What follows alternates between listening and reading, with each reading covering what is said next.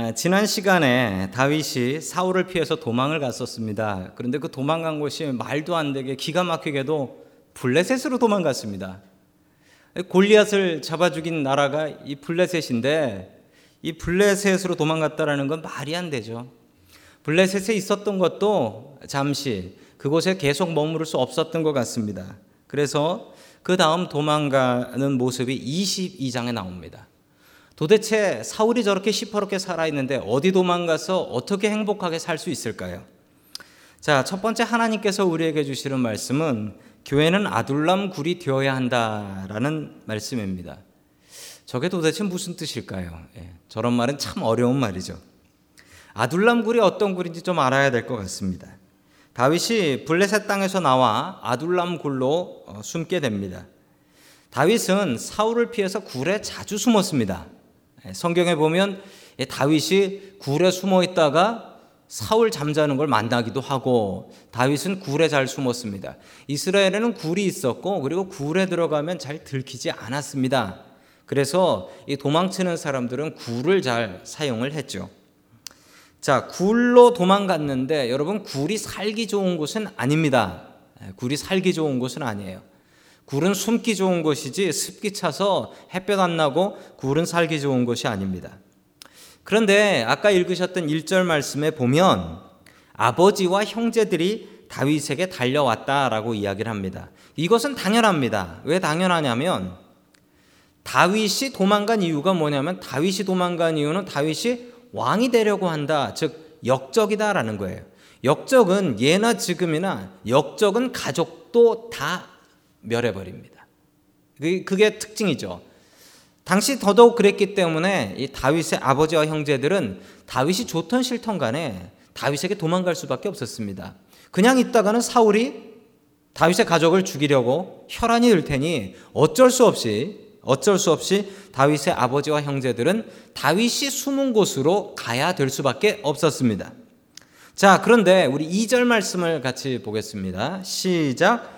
그들뿐만 아니라 압제받는 사람들과 빚에 시달리는 사람들과 원통하고 억울한 일을 당한 사람들도 모두 다윗의 주변으로 몰려들었다. 이렇게 해서 다윗은 그의 우두머리가 되었는데 400여 명이나 되는 사람들이 그를 따랐다. 아멘. 자, 부모, 형제가 다윗하고 같이 했다라는 것은 이건 상식적으로 말이 됩니다. 어차피 운명을 같이 했으니까. 그런데 운명을 같이 하면 안 되는 사람들이 같이 해요. 2절에 보면 누가 몰려왔다고 합니까? 원통하고 억울한 일을 당한 사람들이 다윗한테 몰려왔다는 거예요. 이게 상식적으로 말이 안 돼요. 여러분 다윗이 지금 도망자 신세예요. 도망자 신세인데 다윗한테 가서 억울하고 원통한 일 있는 사람이 가면 다윗이 해결해 줍니까? 아니 다윗은 지금 본인도 억울하고 원통해서 도망가고 있는 신세인데 다윗한테 가면 뭐가 나오는데요?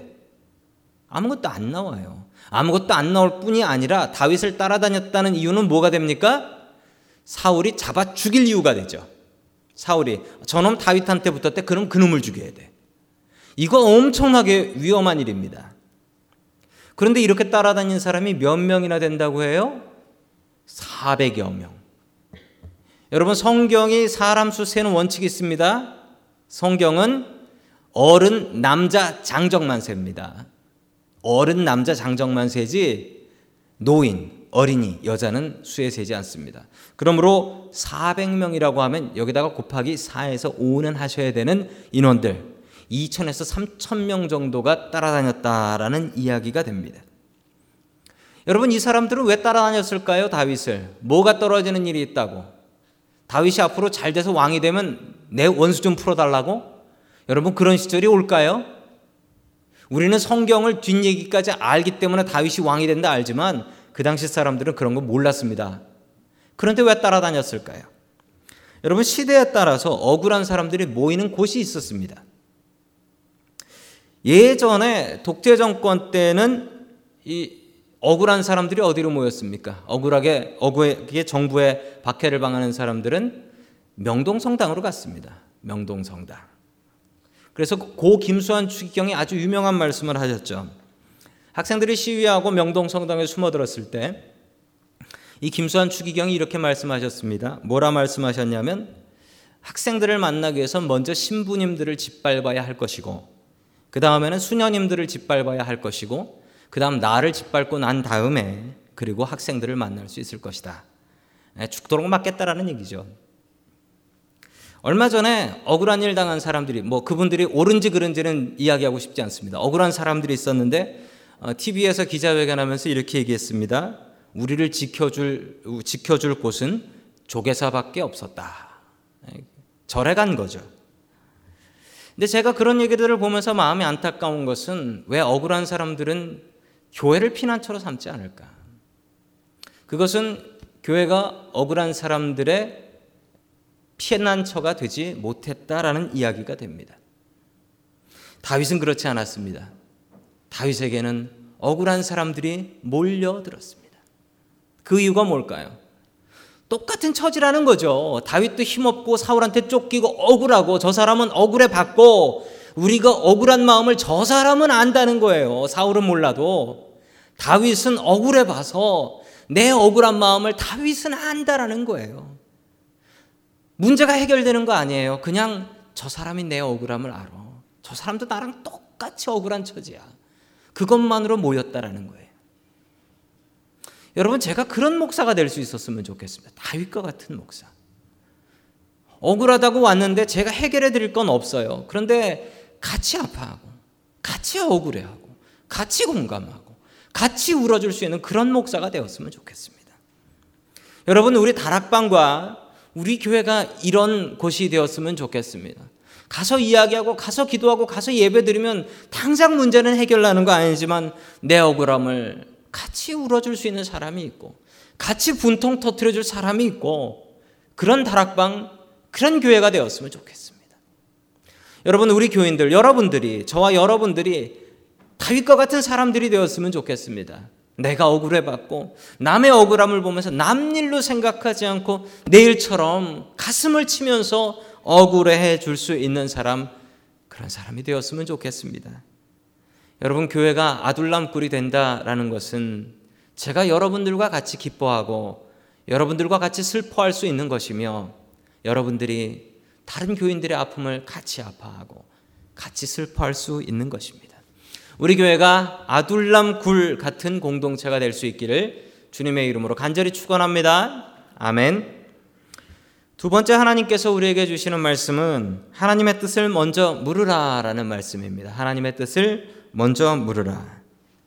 사울이 화가 나서 기부하러 달려옵니다. 아, 제사장이었던 아히멜렉이 다윗에게 떡과 칼을 줬죠. 그 제사장들만 먹는다는 진설병하고 다윗이 골리앗을 죽이고 빼앗은 칼 이걸 공급해 줍니다. 이게 소문이 나버렸어요. 이게 소문이 나버렸고 사울은 너무너무 화가 나서 이 기부하 사람들에게로 달려옵니다. 여러분, 사울이 그렇게 화가 날 만한 이유가 있어요. 특별한 이유가 있어요. 사울이 그렇게 화가 난 이유는 이 제사장들은 높 제사장이에요. 높, 높이라는 지역이고 또 지금 간 곳은 기부하라는 곳인데 이게 가까운 지역입니다. 그런데 이 지역은 어디냐면 베냐민 지파예요. 베냐민 지파. 여러분 베냐민 지파는 이 사무엘 상이 시작하기 직전에 무슨 일이 있었냐면 베냐민 지파가 베냐민 지파가 이 이스라엘 전체가 참여하는 전쟁에 참여하지 않아서 나머지 열한 지파로부터 학살을 당했던 지파가 베냐민 지파입니다. 그래서 베냐민 지파는 서자 의식이 있었고 그리고 이 베냐민 지파는 자기네들끼리 똘똘 뭉치는 마음이 있었습니다. 그런 베냐민 지파의 홈런을 친 사람이 바로 사울입니다. 그런 베냐민 지파가 거기서 왕이 났어요. 여러분 그러면 베냐민 지파는 사울을 어떻게 생각했을까요? 무조건 도와야 되는 우리의 왕으로 생각했습니다.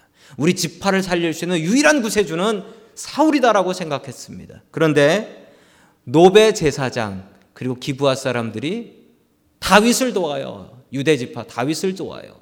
이건 말도 안 되는 일이죠. 사울이 화가 날 만도 합니다. 이런 말 있죠. 우리가 남이가. 우리가 남이 아닌데 어떻게 니들이 다윗한테 붙을 수 있냐. 이 사울이 원통해 하는 이유가 여기 있습니다. 다른 지파 다 배신해도 베냐민 지파는 나를 백업해 줘야지 어떻게 너희들이 이렇게 할 수 있냐? 자, 계속해서 10절의 말씀을 같이 봅니다. 시작.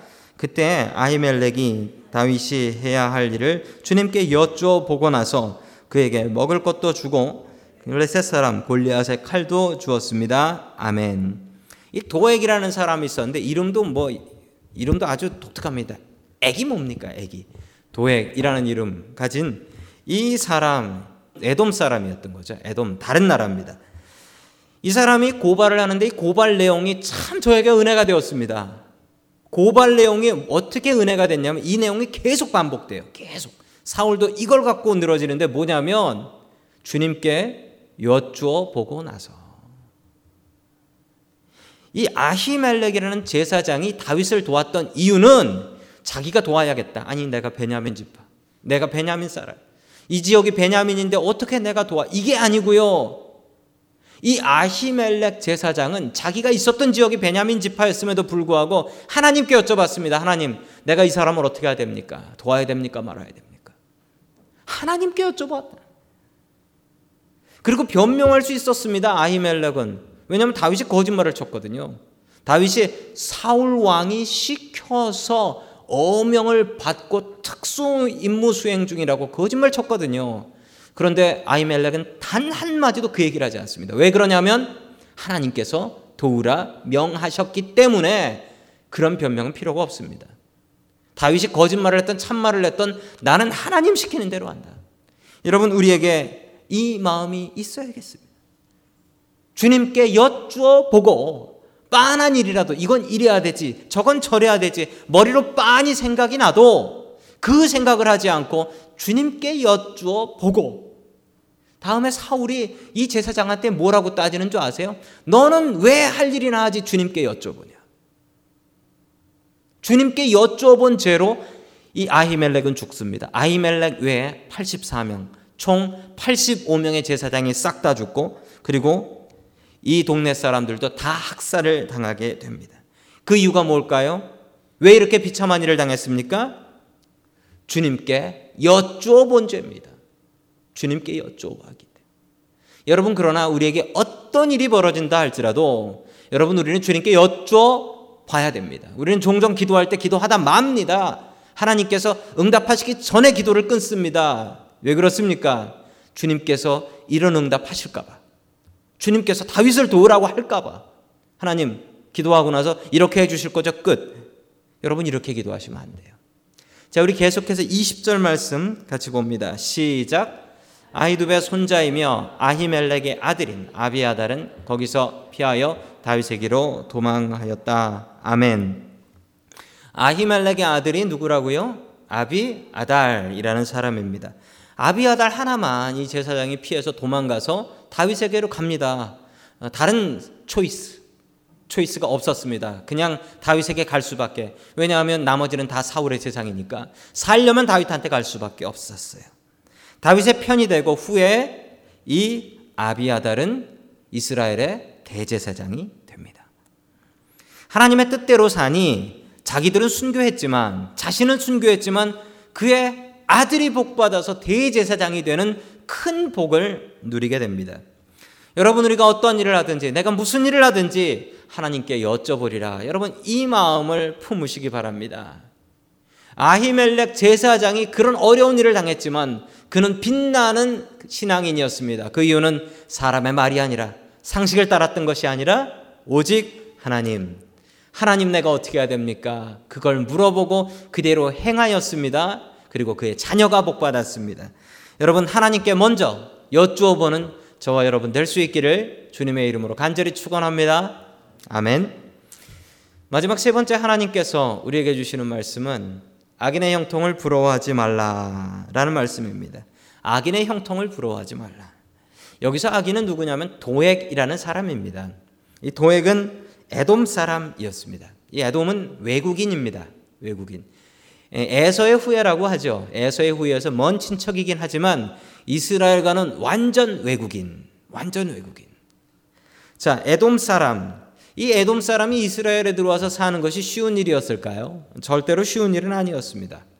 여러분 이런 외국 사람이 그 나라에 살게 되면 그 나라 사람보다도 더 그 나라를 위해서 충성합니다. 그 이유는 그 나라에서 성공하려면 어쩔 수가 없습니다. 그 나라 사람보다도 더 그 나라 사람 같이 살아가야지 충성을 합니다. 충성을 해서 성공할 수가 있는 거예요. 그래서 요즘 TV에 보면 TV에 나오는 그 외국 사람들 중에 연예인으로 출세하신 분들이 계십니다. 그런 분들은 얼굴이 엄청나게 잘생겼거나 아니면 사투리를 잘하거나 뚝배기 한 그릇 하실래예 이렇게 사투리를 잘하면 야저 사람 어떻게 한국 사람보다 더, 더 한국 사람이야 그러면서 출세합니다. 이 도액이라는 사람이 그런 사람이었습니다. 사울은 아히멜렉과 제사장들을 모두 죽이라고 명령을 하는데 그 누구도 이 제사장, 여호와의 제사장을 주님의 종을 죽이려고 하지 않습니다. 사울의 종들도 사울의 부하들도 알고 있었습니다. 사울이 엉망이라는 것을. 그렇지만 사울을 반대해서는 살아남을 수가 없다는 걸 알기 때문에 사울에게 충성하며 살았던 것인데 사울이 제사장들을 죽이라고 하니 아니 내가 제사장 죽였다 지옥 갈 일이냐. 그래서 이 제사장들 주님의 종들을 죽이지 않으려고 합니다. 그러자 나는 제사장이고 뭐고 그런 거 모르는 외국인이야. 그러면서 나타난 도액이 제사장 85명을 그 자리에서 한 칼로 다 죽여버립니다. 그리고 도액은 출세합니다. 여러분 이것이 악인의 형통함인데 여러분 악인의 형통함을 부러워하지 마십시오. 여러분 예수님 믿고 살면 세상에서 성공하고 삽니까? 여러분 이 대답에는 네라고 대답하실 분도 계시고 아니요라고 대답하실 분도 계시고 글쎄요라고 대답하실 분들도 계실 겁니다.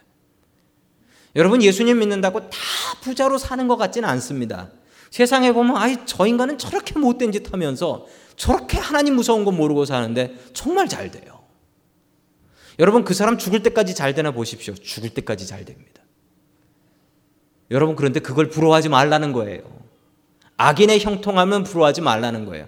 죽을 때까진 잘 될 수 있습니다. 죽고 나서 잘 될까요? 누가 더 오래 잘 될까요? 자로 재보세요. 비교도 안 되게 믿는 사람이 잘 됩니다. 여러분 이것을 생각했는지 시편 23편 4절에는 다윗이 이렇게 얘기합니다. 악인의 악인은 그렇지 않으며 오직 바람에 나는 겨와 같도다. 시편 1편 4절이죠. 시편 1편 4절에 악인은 그렇지 아니하며 오직 바람에 나는 겨와 같도다. 바람에 날아서 휙 날아가면서 난다라고 하다가 얼루 떨어질지 모르는 것이 바로 악인의 형통함입니다. 도액은 출세했습니다. 여러분 그런데 도액이 끝까지 출세하며 살았을까요? 사울이 죽어서 넘어질 때 도액의 인생도 끝이 났을까요? 여러분 도액은 사울과 함께 멸망합니다. 악인의 형통함을 부러워하지 마십시오. 아히멜렉처럼 악인의 형통함이 아니라 여호와께 여쭤보고 주님의 뜻에 순종하며 살아갈 수 있는 저 여러분 될 수 있기를 주님의 이름으로 간절히 축원합니다.